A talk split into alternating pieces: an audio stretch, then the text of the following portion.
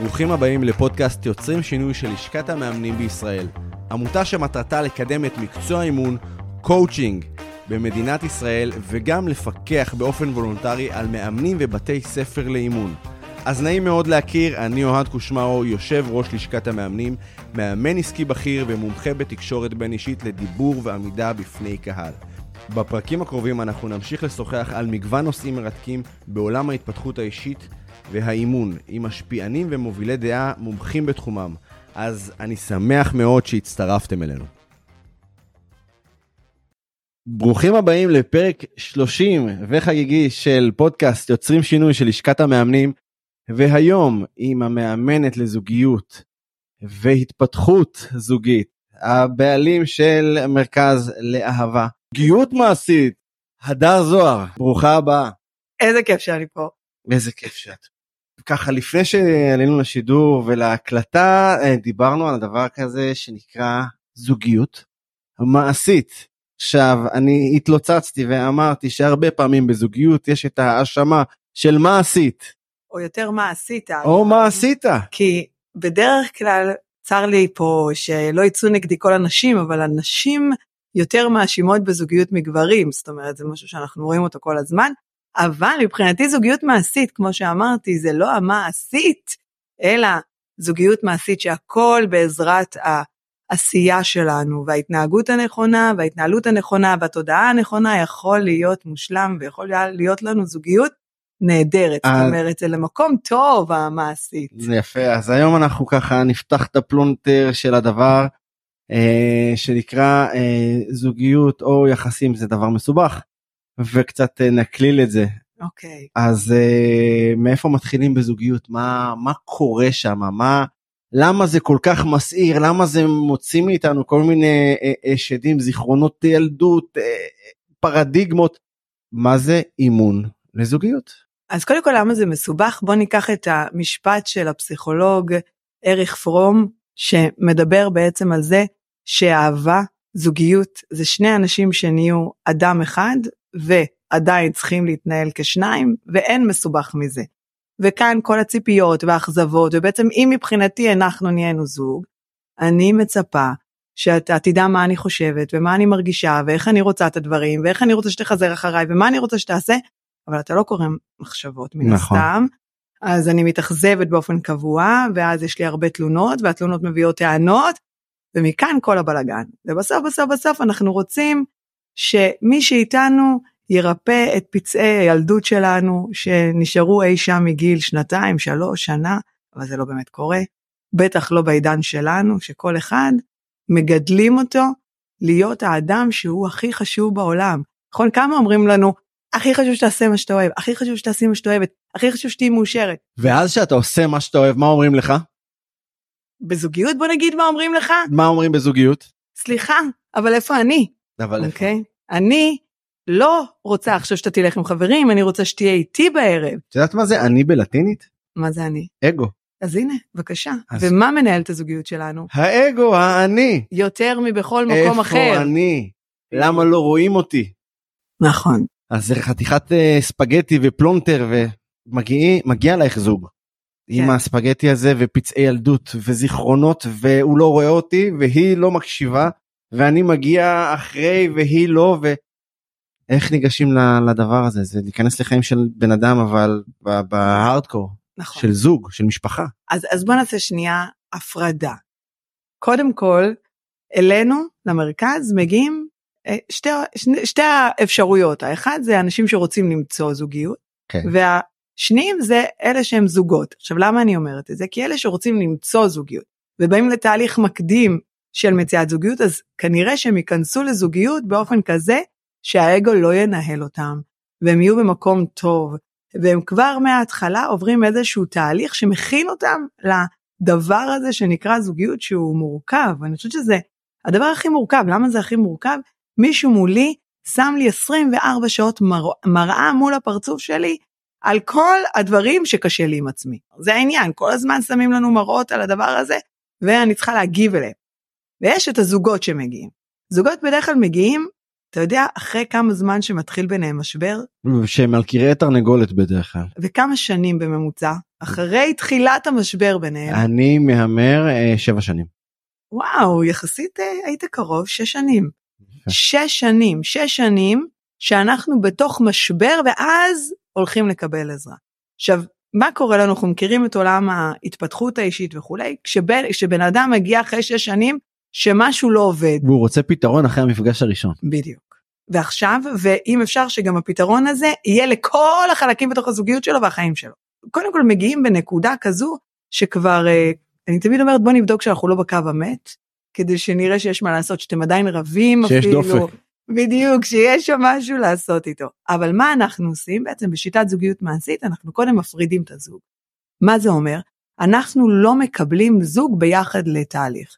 אנחנו מקבלים את כל אחד מבני הזוג בנפרד. למה? אם אדם בממוצע, זוג בממוצע מגיע אחרי מספר שנים של משבר, מה יקרה בתוך חדר הם האימון? יוציאו את כל הפח זבל. בדיוק, יהיה מלחמה, יהיה מלחמת האשמות. כנראה שהם יצאו, אחד מהם בטוח ירגיש שהוא לא מתחבר, לא מחובר, כי נתנו יחס לשני.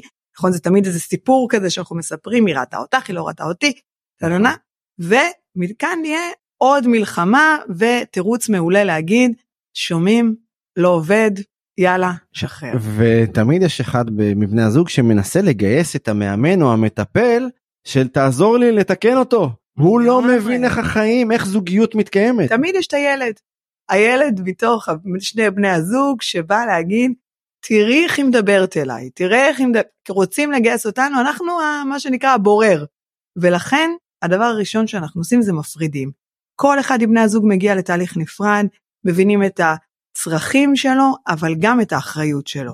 כלומר, אם כל אחד מבין, מבני הזוג לא ייקח אחריות על מה שקורה בזוגיות, על התקשורת, על ההקשבה, על התפקיד שלו בתוך החוזה הזוגי, התפקיד הלא מודע שהוא לקח על עצמו, לא נוכל לעשות באמת תהליך. וחלק מהעניין זה ליישר ביניהם קו, להביא את שניהם למצב שהם מבינים מה החלק שלהם, לא כאשמה, כאחריות, ומה הם היו רוצים שיהיה, כלומר מה הצרכים שלהם.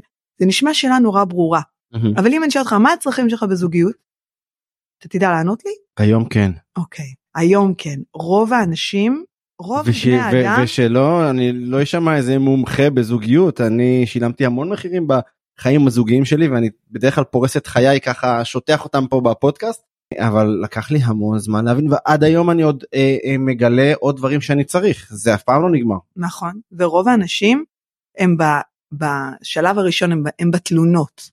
הם לא יודעים לתרגם את התלונה לצורך, הם, הם, תשאל אותם שאלה פשוטה, מה אתה רוצה ממנה? מה את רוצה ממנו? מה הצרכים שלך? מה היית רוצה שיקרה פה? לא יודעת, הייתי רוצה להרגיש אה, נאבת, מחוזרת. איך זה נראה אני מרגישה, מה זה אומר מרגישה? פעם מישהו אמר לי אני אגיד משהו בוטה קצת, הרבה פעמים אנשים מדברים ב"אני מרגיש" ורגש זה מחשבה סוג זין. למה? כי אני לא, לא יודע מה לעשות עם זה, בן אדם אומר לי אני מרגיש שאתה לא אוהב אותי. מה אני עושה עם זה? נכון, זה תלונה. זה תלונה. ועם תלונות אין לנו מה לעשות, אנחנו צריכים להפוך אותם לבקשות, לצרכים, ל- להוראות הפעלה, שאם אני עומדת מול בן הזוג שלי, אם הוא עומד מול בת הזוג שלו, אני רוצה לעזור להם להבין מה הם צריכים ולתקשר את זה. ואת זה אי אפשר לעשות ביחד. למה אי אפשר לעשות ביחד? כי אתה מגיע למצב של כבר מלחמה אחד עם השנייה, אם עכשיו אנחנו ביחד ננסה להבין מה אנחנו רוצים, כל מה שיהיה לנו בתוך המפגש הזה זה הישרדות, הישרדות מהמקום הזה שאני רוצה להגן על, ה, על האגו שלי, על מי שאני, אני לא מוכנה להיפגע יותר, הוא גם ככה רומס אותי, רומסת אותי בבית, אני אעשה את זה גם בתוך המפגש, זה פשוט לא יעבוד. אז בגלל זה אגב רוב הטיפולים הזוגיים נכשלים. רוב הטיפולים הזוגיים לא, אין להם הצלחה גדולה. אבל אני יכולה כן להגיד שברגע שעושים את ההפרדה, ואז מאחדים, אחרי שאישרנו את הקו, יש עם מה לעבוד. אחרי שקצת הופכים את האדמה ומוציאים את כל מה שהיה שם שנים ו- נכון? ונותנים לבן אדם להוציא קיטור כי לגמרי. במקום לבוא ולהגיד עכשיו את אומרת לי אה, אה, אנשים לא יודעים מה הם צריכים במקום להגיד לבן אדם אני צריך שתקשיבי לי. אז את לא מקשיבה לי. נכון, וגם מה זה להקשיב? אוקיי, כאילו מבחינתו, אז הוא בוהה בי, הוא מקשיב לי. אבל זה לא באמת מה שאני צריכה, אני רוצה הקשבה פעילה, נכון? אני רוצה שהוא גם ידבר תוך כדי וישאל אותי שאלות ויתעניין ויראה שאכפת לו. זאת אומרת, זה אחלה שהוא אומר לי, אני מקשיב לה, אני מקשיב. זאת אומרת, אבל היא אומרת, הוא בוהה בי, הוא לא מקשיב לי. זאת אומרת, גם בתוך המקום הזה של, כבר אמרתי את הצורך, אני צריכה שתקשיב. מה זה אומר? איך זה נראה? מה את רוצה שם? ואחד הדברים הכי חשובים, והדברים שאנחנו מגלים תוך כדי זה, האם לצד השני יש את היכולת לספק לי את הצרכים שלי? זה לא בטוח. כלומר, רוב האנשים, יותר נכון הנשים, מתחתנות מתוך מקום שהן חושבות שהן יצליחו לשנות את מי שמולן. רוב הגברים אגב, היו רוצים שמי שמולן לא תשתנה. אבל מה שנקרא, כמו שאיינשטיין אומר, שניהם מתאכזב, מתאכזבים באופן קבוע. כלומר, היא לא מצליחה לשנות אותו כי אי אפשר לשנות אדם אחר, והוא מגלה שהיא משתנה עם הזמן, עם הלידה של הילדים, עם מעברים, החיים, הורמונים, כלומר, עוברים שינויים. זה חד משמעית עוברים שינויים כי היום אנחנו בתקופה של שינויים מאוד מהירים ו- וזה רק ילך ו- ויחמיר כל השינויים האלה זה לא נכון. יהיה יותר איטי. אנחנו בשינוי של תדר. ש... כל הזמן אנחנו משנים ומשתנים. אני אומר אם אנחנו רוצים שאותו בן אדם לא ישתנה לי ושזה כביכול יהיה הפרספקטיבה שאני התקדמתי אז כאילו אני עסוק בלעכב את הבן זוג שלי ואנחנו נכון. במלחמת העיכובים ואם אנחנו עכשיו לא רק מלחמת עיכובים אני רוצה שהיא לא תשתנה אבל היא רוצה שהוא ישתנה. אז זה מלחמה כפולה. זה כוחות מנוגדים. בדיוק. זה אני לא רוצה את מה שאתה מביא mm-hmm. והוא אומר אני רוצה את מה שהבאת פעם. עכשיו גם החברה מעודדת היום אה, אה, שינוי במקצוע. הרבה הרבה אנשים עושים בגיל 30 40 50 פתאום שינוי במקצוע. אם התחתנתי עם אה, אה, מנהלת בהייטק או התחתנתי עם אה, רואת חשבון ועוד אה, שנה שנתיים היא הולכת להכשרת מאמנים והופכת להיות מאמנת. נכון זה מה שקרה לי. אז זה או לא אותו בן אדם. נכון בעלי התחתן עם כלכלנית בשוק ההון מנהלת שיווק אני התחתנתי עם דוקטור להנדסה. הוא היום שמאי מקרקעין ואני רוחניקית מבחינתו שאתה יודע כל התדרים עניינים בלאגנים mm-hmm. זוגיות אה, וגם זה לא התחיל בזוגיות זה הגיע לזוגיות אחרי המשבר הזוגי בגלל השינוי אגב. עכשיו תתקני אותי אם אני טועה שרוב המערכות מערכות הזוגיות לא שורדות את השינויים האלה. לא זה לא רוב. או שזה סתם בוא, איזה בוא נעשה רעיון רגע, שלי. בוא נעשה שנייה אם ניקח שנייה כמה נתונים סטטיסטיים אוקיי אז מבחינה סטטיסטית 28% מהזוגות בפרק א' מתגרשים בכל החברה. כלומר כולל החברה של הדת, כלומר החברה הדתית. אחד לשלוש. נכון, אבל בחברה החילונית אגב זה 50 אחוז, אחד לשניים בפרק וואו. א', 70 אחוז בפרק ב'. אוקיי? זאת אומרת, למה בפרק ב' יותר? אנחנו פשוט משחזרים את אותה זוגיות, את אותן הטעויות, לא עברנו תהליך משמעותי עם עצמנו, לא עשינו שינוי, הבאנו בעצם את אותו בן זוג, פשוט עם סבלנות נמוכה יותר למה שקורה, ונפרדים מהר. יותר נפיץ. בדיוק. אז בעצם מה שקורה בגדול, 1 ל-3, בין 1 ל-2, 1 ל-3 זוגות לא מחזיקים מעמד. אוקיי? מתי זה קורה? יש, אנחנו רואים שלושה פיקים. האחד אחרי לידת הילד הראשון. 64% מהזוגות נכנסים למשבר זוגי אחרי לידת הילד הראשון. לא כולם נפרדים, הרוב כן שורדים, אבל כבר הזוגיות מתחילה להיסדק. מסדק. הפיק השני והגדול ביותר של גירושים הוא בגיל 41 של נשים, 44 של גברים, שזה בעצם גם גיל הבינה, הגיל שהזהות שלי כבר כולה מסתדרת, החלק הרגשי שלי הסתדר, אני מבינה מי אני, מה אני, מה אני רוצה. שקט. נכון, וגם מה שהתאים לי בגיל 20-30 לא מתאים לי בהכרח בגיל 40, כמו במקצוע אגב. ואנחנו רואים שזה פיק גדול של הגירושים, והפיק השלישי קורה דווקא כשהקן מתרוקן. כי פתאום הילדים עזבו את הבית. וצריך להתחיל לדבר. בדיוק, מי אתה? להכיר מחדש מי, זה הבן אדם שמסתובב לי עם העיתון בבית. בדיוק ואני מסתכלת ואני אומרת לא מרגישה זרות לא רוצה להיות פה ומי שלא טיפח לאורך השנים את הזוגיות שלו לא ישרוד את השלב הזה. נכון כמו שחבר טוב אומר אם אתה לא משקה את הגינה אל תקום בבוקר יום אחד ותהיה מאוכזב שהיא יבשה. נכון. ואם, ש... היא, ו, ואם היא לא יבשה כנראה שמישהו אחר משקה אותה. לגמרי או ששכן בדיוק לקח את הגינה לקח בעלות על הגינה. נכון אז זה, זה העניין לא כל משבר גם מביא לפרדות ואגב הרבה חושבים שבגידות זה הסיפור שבגללם בעיקר נפרדים וזה לא נכון. הסיבה העיקרית שבגלל הנפרדים אתה יודע מה היא? הוא לא מבין אותי. כסף. כסף. כן, כסף הוא הגורם מספר אחד לגירושים. זאת אומרת, סכסוכים על כסף, אה, תפיסות שונות לכסף. כלומר, אם למשל בתפיסה שלי יש לנו כסף, אנחנו בוא נחיה את הרגע. ובתפיסה שלך חוסכים לעתיד.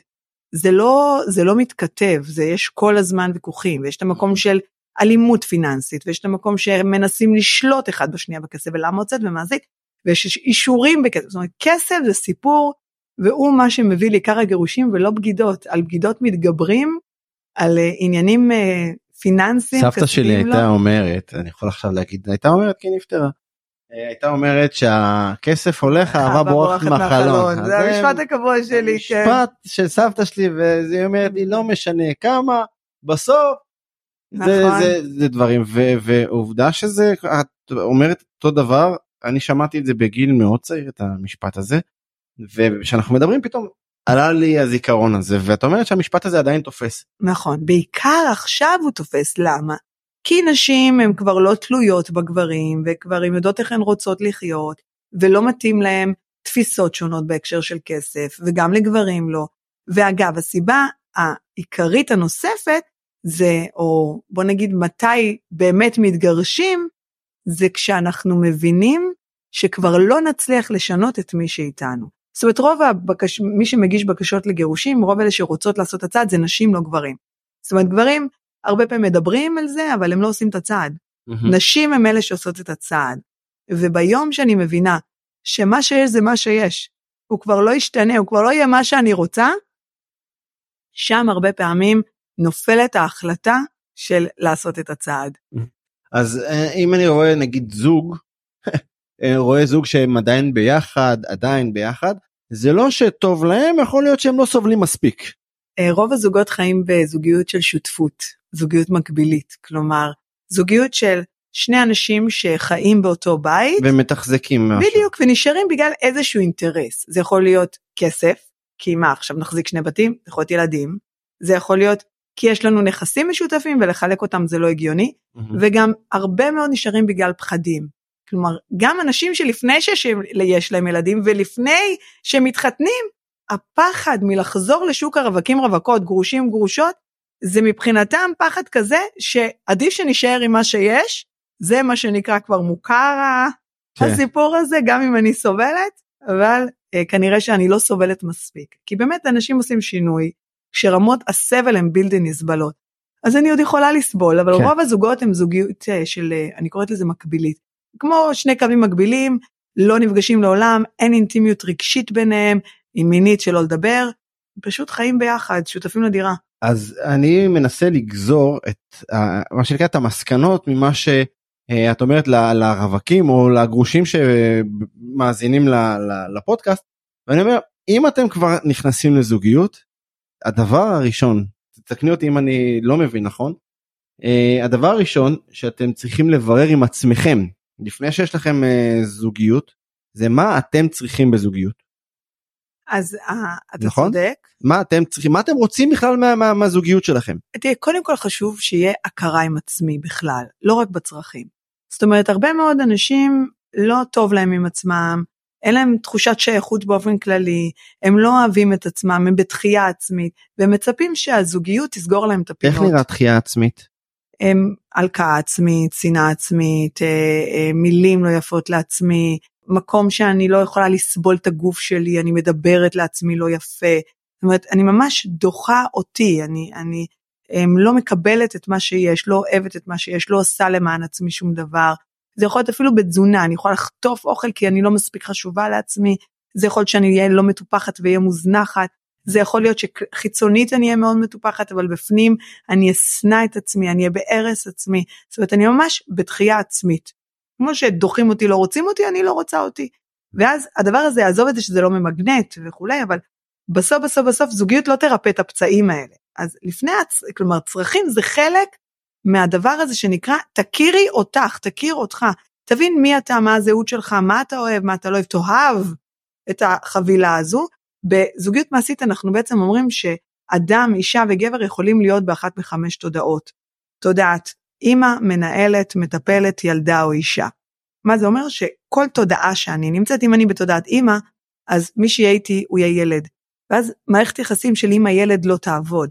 אם אני מטפלת במהות שלי ואני רק מקשיבה לצרות שלו ואין סינרגיה ואני לא מספרת על עצמי וכולי, אז כל הזמן הזויים יגיעו אליי ומטופלים ואני עובדת סוציאלית בתוך הזוגיות שלי.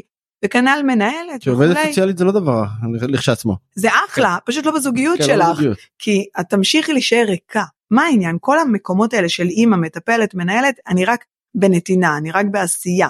והשניים הנוספים? הילדה זה שאני צריכה את האישור ממנו, זה שאני באיזושהי תלות, אני לא לוקחת אחריות על שום דבר. אני רוצה שהוא יבוא איתי, ייקח אותי, יעשה לי, אמ, אני לא יודעת לריב, אני משתבללת, כן. אני לא מדברת, ורק כשאני בתודעת אישה, אני באמת בתפיסה עצמית גבוהה. אני מכירה את עצמי, אני יודעת מי אני, מה אני, מה הצרכים שלי, ואז אני יכולה למגנט לתוך החיים שלי גבר. וזה אגב, העבודה שאנחנו וזה, עושים. זה את מספרת מנקודת אנשים... מבט של, של אישה. אותו דבר אותו דבר עושה, גבר. גבר. אבא, מטפל, מנהל, ילד, אמ, או גבר. והרעיון הוא שכשאנחנו עושים תהליכים של מציאת זוגיות אנחנו עובדים על המקום הזה זאת אומרת שאישה תהיה אישה וגבר יהיה גבר mm. ואז היא ממגנטת הם ממגנטים לחיים שלהם כבר זוגיות בריאה זוגיות טובה הם יודעים לתקשר את הצרכים שלהם הם יודעים לדבר אותם הם בתפיסה עצמית גבוהה תחשוב שבסוף הזוגיות שלי תלויה בזה אם התפיסה העצמית שלי גבוהה הזוגיות שלי תהיה אחרת אני אני אוכל להתעמת אני אוכל לריב פשוט בצורה נכונה זה מאוד חשוב לריב בזוגיות אני אוכל להביע את הצרכים אני, שלי. אני עושה סטופ כדור הארץ. כן כן. איך רבים נכון בזוגיות. אוקיי. אז קודם כל נגיד מה לא. מה כן. לא נכון. אז לא נכון וכאן אני מצטטת את דוקטור ג'ון גוטמן שקורא לזה ארבעת הפרשים. לא נכון שיהיה לעג, זלזול, בוז, ביקורת ואטמות. זאת אומרת זה חמישה דברים שאחד נכנס בתוך השני. אטמות זה בעצם שפתאום אני מורידה מסך לא רואה אותך. ביקורת שאני מתחילה אה, כל קשר בין כל תקשורת, כל ריב, כל קונפליקט, כל ויכוח בביקורת, מגלגלת עיניים, לועגת, מזלזלת במה שאתה אומר, כל הדברים האלה נקראות, נקרא פתיחות נוקשות, והם בעצם... אין סיכוי לריב אחר כך, ל- ל- לא, למל... אין סיכוי למלחמה. לגמרי, וגם הוא אומר שזה מוביל למעל 90% פרידה. זאת אומרת, מי שרב בצורה הזאת כנראה ייפרד. עכשיו, אין בעיה להרים את הקול, זאת אומרת, צעקה זה לא אומר שאתה לא רב נכון. תדירות הריבים, אין שום בעיה, יכולים לריב כל יום. העניין הוא שאם שמרתי על זה, בתוך הכללים של שיח מכבד, שאני עדיין מתייחסת אליך כאל בן אדם שאני אוהבת, אני לא אה, יורקת שנאה תוך כדי הריב, אני לא מזלזלת, אני מדברת אליך בצורה שהיא נאותה, כמו אל בן אדם, כמו שאני רבה עם חברה או עם הבוס, אני לא משתבללת, אני לא עושה טיפולי שתיקה, אני לא נסגרת בתוך עצמי, אלא... חרמות. בדיוק, כן. אלא מתקשרת, אומרת מה קרה לי. כשאני מדברת בגוף ראשון, נפגעתי, התאכזבתי, קשה לי, מדברת עליי, לא עליך, לא, אתה עושה לי את זה ואתה פוגע בי, זה ביקורת, זה האשמה, זה חינוך, זה לא עובד. אז כשאני רבה בצורה נכונה, זאת אומרת בלי המה לא ועם המה כן, בגוף ראשון, בצורה מכבדת, במקום שאני מתקשרת את מה שאני מרגישה, ובנוסף, מתפייסת, זאת אומרת, אגב, אין בעיה להגיד, שומע, אני לא במצב, אני צריכה את השעה לעצמי, זה עדיין לתקשר את זה.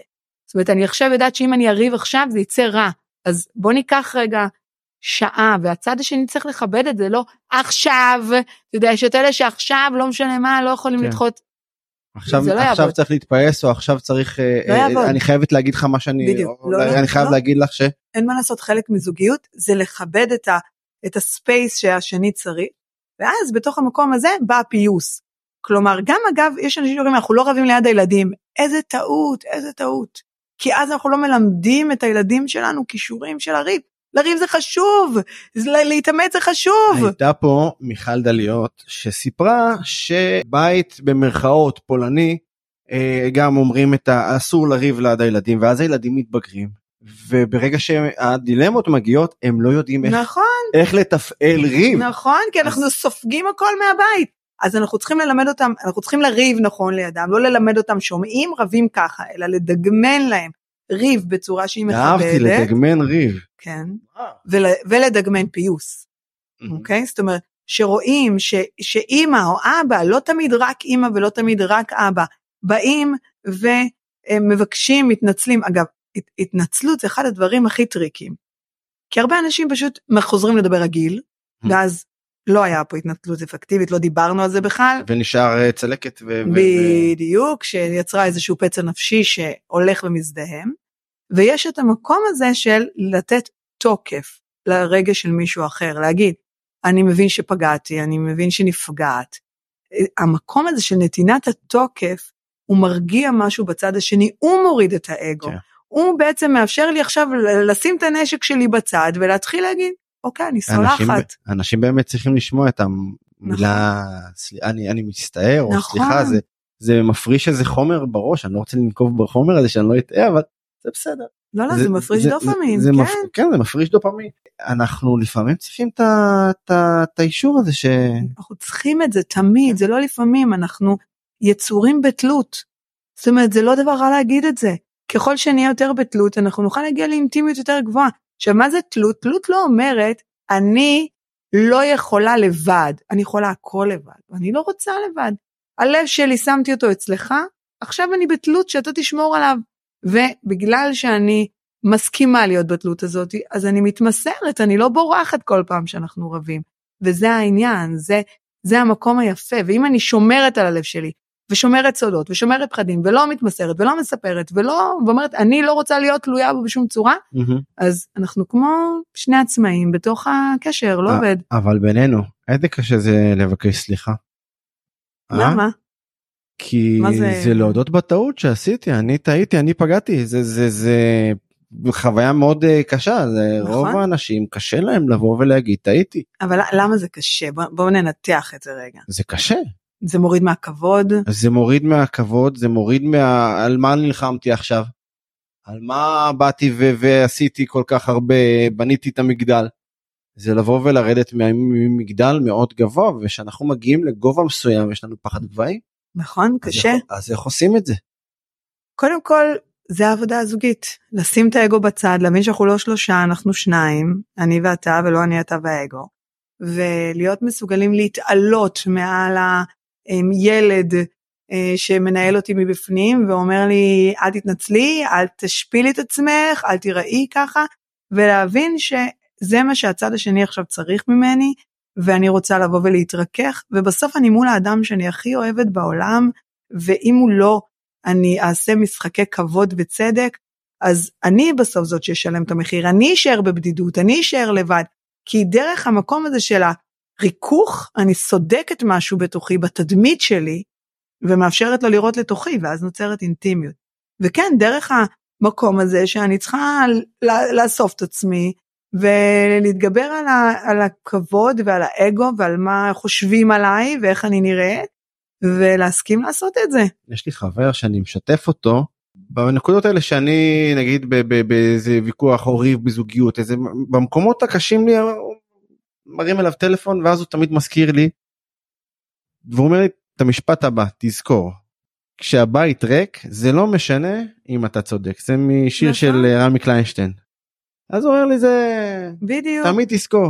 לא להיות מש- חכמים ולא זה צודקים. לא משנה אם אתה צודק כשאתה לבד אתה יכול נכון. נכון. אתה רוצה שיהיה לך בית מסודר תמיד תגור לבד.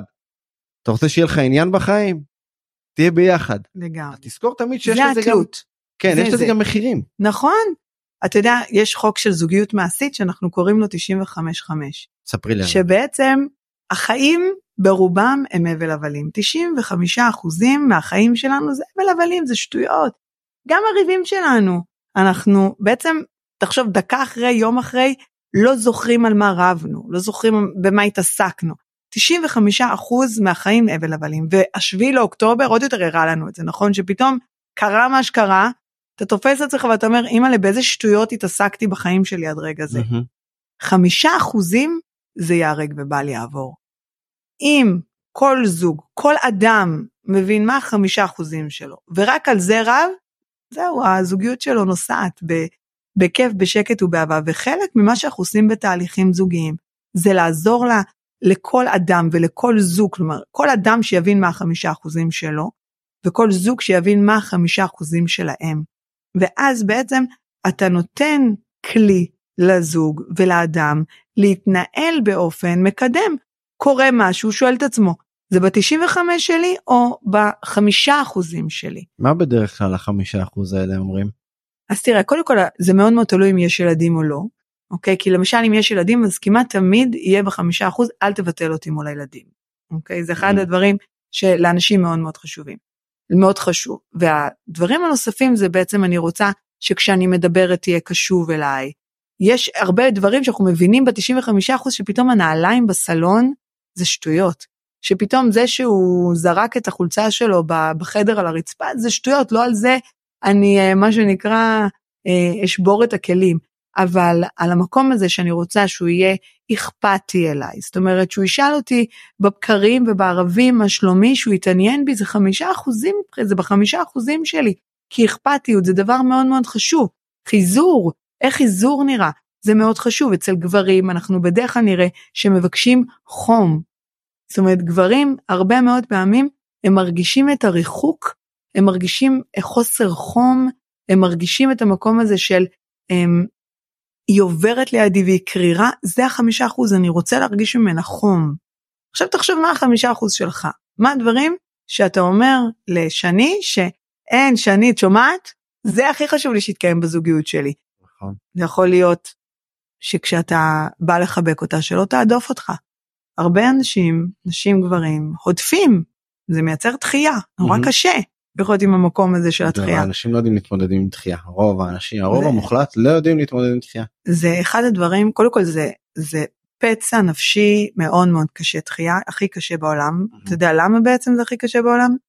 זה בעצם יושב על עבר אבולוציוני. מה הכוונה? בעבר, אם אה, דחו אותי מהשבט, אז אני לא יכולה, לא יהיה לי איפה לשתות, לא יהיה לי איפה להזדווג, לא יהיה לי איפה אה, שרדות. לאכול, אני מתה. נכון.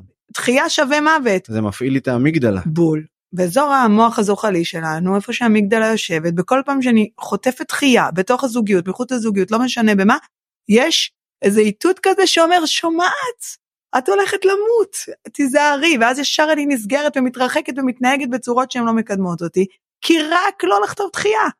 וזה פצע שקשה לנו להתמודד, אבל מה?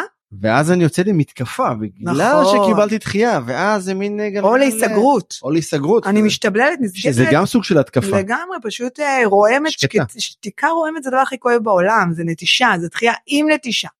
וזה מאוד מאוד מאוד קשוח לאנשים. אה, ואגב, אדם שחווה דחיות, חשוב להגיד את זה פה, לא משנה אם זה אה, מדייטים או מהזוגיות שלו או מהעבודה שלו, אדם שחווה דחיות בדומה לטראומה, חייבים לטפל בזה בקרבת האירוע. כשלא מטפלים בזה בקרבת האירוע, מאוד חשוב לאבד את הכאב, את הפחד. אה, זה ממש אז זה נשמע נדחס, הוא הופך להיות גם אלים לדעתי. לא, זה לא, זה ממש אלים נכון. כלפי עצמו וכלפי הסובבים אותו. יש ממש קשר בין תוקפנות לדחייה. מתוך, חוקרים מצאו שמתוך 551 מקרי רצח של נשים, בעלים של נשים, בעלים רצחו את הנשים, יותר ממחצית מהם היו בגלל דחייה. בגלל שהם חשבו הולכים, הולכות להיפרד מהם או נפרדו. זאת אומרת, יש קשר ישיר בין דחייה לתוקפנות, לאלימות. זה מוציא מאיתנו את כל העולם ההישרדותי שלנו, אנחנו מאבדים שיקול דעת, מאבדים שליטה, זה יכול להביא אותנו למצבים מאוד קשים, גם אנשים נורמטיביים לחלוטין. זאת אומרת, זה לא חייב להיות אדם מועד למקום הזה, זה יכול להיות אדם נורמטיבי שלא ידע להתמודד עכשיו עם התחייה הזאתי, ופתאום יוצאים ממנו חלקים מאוד אלימים, לא, זה, זה להתמודד עם שדים פחד מוות, שממש פחד מוות כי, כי אני לא יודע אם אנשים יודעים לשלוט בשדים האלה. רובם לא. זה זה בדיוק ה-fight flight או freeze זה נכון. הרוב בפייט. ולכן אנחנו צריכים לעזור לאנשים לקבל כלים לניהול עצמי, לניהול הכעסים שלהם. זאת אומרת, זה משהו שהוא מאוד חשוב. בעיניי כל אדם צריך להיות באימון. אמיתי, כל אדם צריך להיות באימון. אתה לא יודע מתי זה יפגוש אותך, איפה זה יפגוש אותך, איפה הערכה עצמית שלך תיפגע. הרי הערכה עצמית זה לא דבר סטטי. אה יופי, עבדנו היום על הערכה עצמית, היא נשארת. מחר בבוקר אני קמה נפוחה בבטן, אני יכולה להרגיש הכי באסה עם עצמי. הערכה עצמית זה סך המחשבות שלי על עצמי. זה וכל יום זה משתנה, זה הדבר הכי דינמי בעולם. חטפתי דחייה, בום, היא צונחת. קיבלתי ציון לא טוב במבחן, היא צונחת. מישהו שרציתי לא רצה אותי, היא צונחת. כלומר, הדבר הזה הוא נתון נזיל. לשינוי תמידי, בדיוק. ומתוך המקום הזה, אנחנו צריכים כל הזמן לעשות עבודה. כמו בחדר כושר. מה, הגעתי למה שאני רוצה, זהו, אני יכולה לפרוש? אה, אז קודם כל תראי, אנחנו נמצאים עכשיו בתקופת מלחמה, נכון. ואני אני אחשוף, יש לי חבר שאומר, זה התקופה הכי הכי מורכבת לזוגיות. מהמם. מה הנחת יסוד שלך? אז אני אגיד שזו התקופה הטובה ביותר להיכרויות, ויש לנו סלוגן במרכז לזוגיות מעשית שנקרא מלחמות מולידות אהבות, וגם אנחנו רואים את זה שהרבה מאוד הצעות נישואים פתאום אה, אה, יש בכל מקום, אה, אנשים, אתה רואה על כל אה, אה, ארוחות שתורמים למילואימניקים, אה, נשים כותבות את הטלפונים שלהם, הכל מאוד מואץ, ולמה זה קורה? בעצם המקום של הסטרס הרבה מאוד פעמים דווקא אצל גברים יוצר את המצב שרוצים אה, אהבה, רוצים את החום. אנחנו רואים ממש... זה לא המקום של אה, לרצות להתרבות ו- והישרדות? בול. זה תמיד כזה. כל, הכל, העניין של זוגיות מתחיל ברבייה. זאת אומרת, ביולוגית אנחנו כן. מתוכנתים... להתרבות. ל- בדיוק, וגברים מתוכנתים להרבות כמה שיותר נשים. שהזרע שלהם יהיה בכמה שיותר נשים להשביח את הגנים, אוקיי? זה, זה המטרה.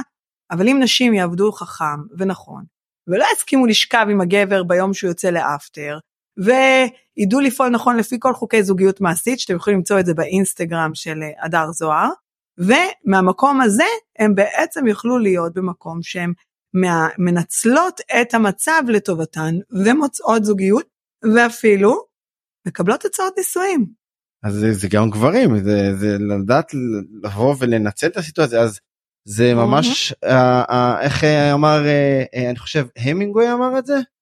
או, או לא, וויסטון, צ'רצ'יל, אמר. שזה כל משבר הוא הזדמנות. לגמרי, כל משבר הוא הזדמנות, וגם אנחנו צריכים לזכור שדווקא במשברים כאלה, אנחנו פושטים תדמית ומתחברים למהות. פתאום הכל נראה שטויות, הכל הבל הבלים, כמו. שאמרנו. כן. מעניין אותי באיזה מסעדה אכלתי ומה אני רוצה עכשיו להעלות איזה, איזה מנה. מעניין אותי להיות שייכת, שיהיה לי בן זוג, שאני אהיה בשייכות, שאני אהיה עם משפחה.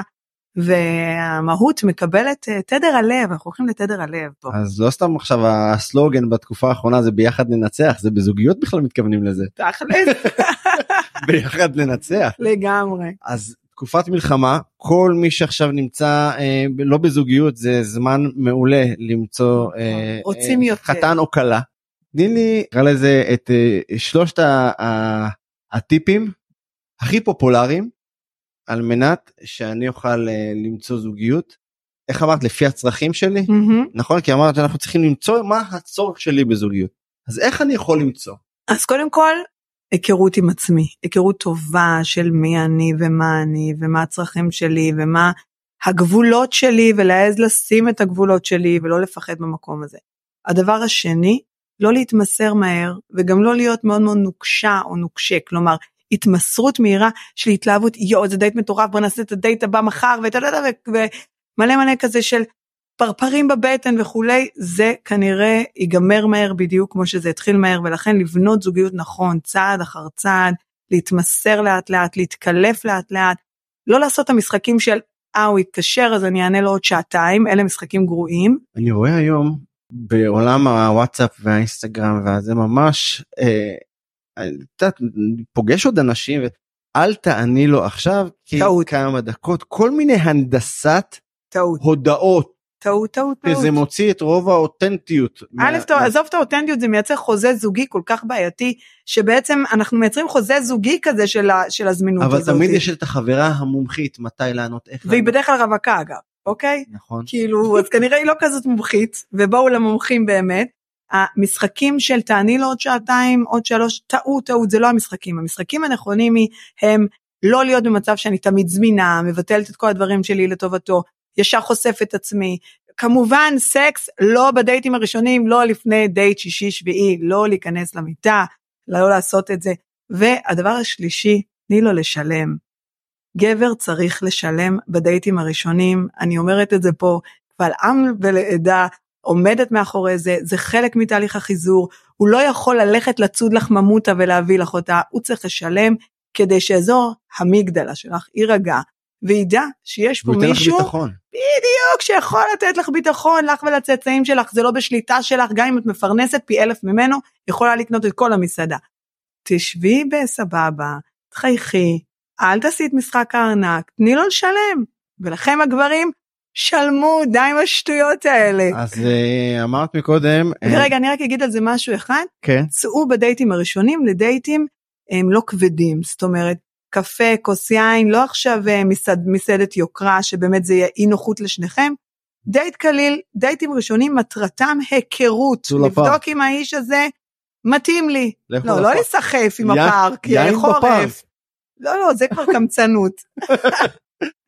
אנחנו מעדיפים יין בבר, יין ובר. כן. אז אמרת מקודם, וצעקת את זה, סקס לא ב- ב- ב- בדייט הראשון או השני, גם לא השלישי והרביעי. גם לא השלישי והרביעי. נכון. עכשיו, הרבה יש פעמים לזה הסבר ביולוגי. אנשים מקבלים החלטות על פי הדבר הזה, כאילו הרבה פעמים אני רואה אה, זוגיות שזה סקס טוב שהסתבך. אז זה, זה זוגיות של תשוקה. זה כן. זוגיות בדרך כלל גם עם אנשים שהם שונים בערכים ובתפיסות. זה לא זוגיות שתמלא אותך ותמלא אותך. בגדול מה שקורה זה שזמן ההיקשרות הוא שונה בין גבר לאישה. אישה יכולה להיקשר כבר בטלפון, כבר בדייט הראשון, הכמות אוקסיטוצין שיש אצלה הוא פי אלף יותר מאצלו ולכן היא כבר יכולה לייצר היקשרות אליו. אצל גברים הם יכולים להתאהב מהר, להידלק מהר, אבל לא נוצרת היקשרות רגשית. זה לוקח בממוצע בין חמישה לשבעה דייטים. אם נוצר הכיבוש, שזה המטרה הביולוגית שלהם, נכון להרבות בגלל זה, יש את הדבר שנקרא רמייה. אם יספרו לך איזה סיפור שהם רוצים כולל אני לא הגבר הזה ואני אביא לך את הבת בדייט הראשון, רק בשביל שיהיה סקס. אבל אם בעצם אנחנו אה, מצליחים להחזיק את זה ולייצר מצב שכבר יש היקשרות רגשית ודייטים שהיו בחוץ ולא בתוך בית, זה רק יוסיף לסקס. בדיוק, וגם הוא מחכה והוא כבר מת וכבר הוא רק הערך שלך עולה בעיניו והוא רוצה אותך יותר וכבר שיש אה, סקס בדייט שביעי יש גם היקשרות רגשית וכנראה מכאן כבר יהיה גם קשר. וואו, אה, כל החברים שאני פונה לכם מכאן, וכל מי שאומר ש... סליחה שאני הורסת לכם. כן, אה, תמתינו, תמתינו, סבלנות זה מתכון. קודם אני חושב שאני יצאתי מפה שסבלנות, לא משנה באיזה תחום של הזוגיות, אם זה בסקס, בכל תהליכים, סבלנות זה מרכיב מאוד חשוב נכון, לזוגיות טובה. לגמרי. מלא, זה, זה, זה, זה, לגמרי. זה הדגל שאני לוקח מפה היום. לגמרי, ושהכל הבל הבלים ותפסיקו לחפש להיות צודקים, תבחרו את המלחמות. נכון, שאת צודקת את לא טועה. אז ותגידו לאישה שהיא צודקת, סתם תגידו לגבר, זה יותר חשוב אגב. נכון. לא, זה לשיחה אחרת. תראי, אני, אני? אני יכול לשבת ולדבר איתך פה על הדבר, אני חושב שזה יותר מורכב מהרובוזום ב, ב, ב, ו, והאטום, כי, כי זה כל כך הרבה רובדים ומשקעים ו, ועליות וירידות, וזה דבר שיעניין אותנו, ואיך אומר שלמה ארצי, הביקוש לאהבה לא מסתיים אף פעם. לגמרי, זה המשפט שלי בוואטסאפ. אז קודם כל אני רוצה להגיד לך אה, תודה באופן אישי. באחד על החברות שלך, גם בלשכת המאמנים וגם בכלל בשותפות שלך פה בפודקאסט ובשיחה הסופר מעניינת ואני חושב הכי אנרגטית שהייתה לנו פה בפודקאסט לשכת המאמנים. איזה כיף. כן, כי שומעים את האנרגיה, שומעים את הקצב, שומעים את ה- הפינג פונג היפה הזה. איפה אפשר למצוא אותך? קודם כל באינסטגרם, הדר זוהר אחד, תעקבו, יש שם תוכן אה, באמת משמעותי בזוגיות ומציאת זוגיות. יש את האתר, hadarzohar.com של המרכז לזוגיות מעשית, ואני אספר שבקרוב אה, נפתח הקורס השישי להכשרת מאמני זוגיות מעשית. אז מי שרוצה להתמחות בזוגיות ומציאת זוגיות, שיבוא אלינו. וגם אה, באינדקס אה, לשכת המאמנים. נכון, ובאינדקס לשכת המאמנים. נכון, ש- שאת גם מאמנת בכירה וגם מדריכה מוסמכת נכון, וזה אחלה דרך למצוא מאמן דרך נכון. האינדקס לגמרי. אז תודה רבה לך תודה שהזמנתם אותי. הדר זוהר. אוהד קושמרו. תודה רבה שהאזנתם לנו אתם מוזמנים להאזין לנו בכל רשתות הפודקאסט ספוטיפיי גוגל פודקאסט ואפל פודקאסט ונשתמע בפרק הבא.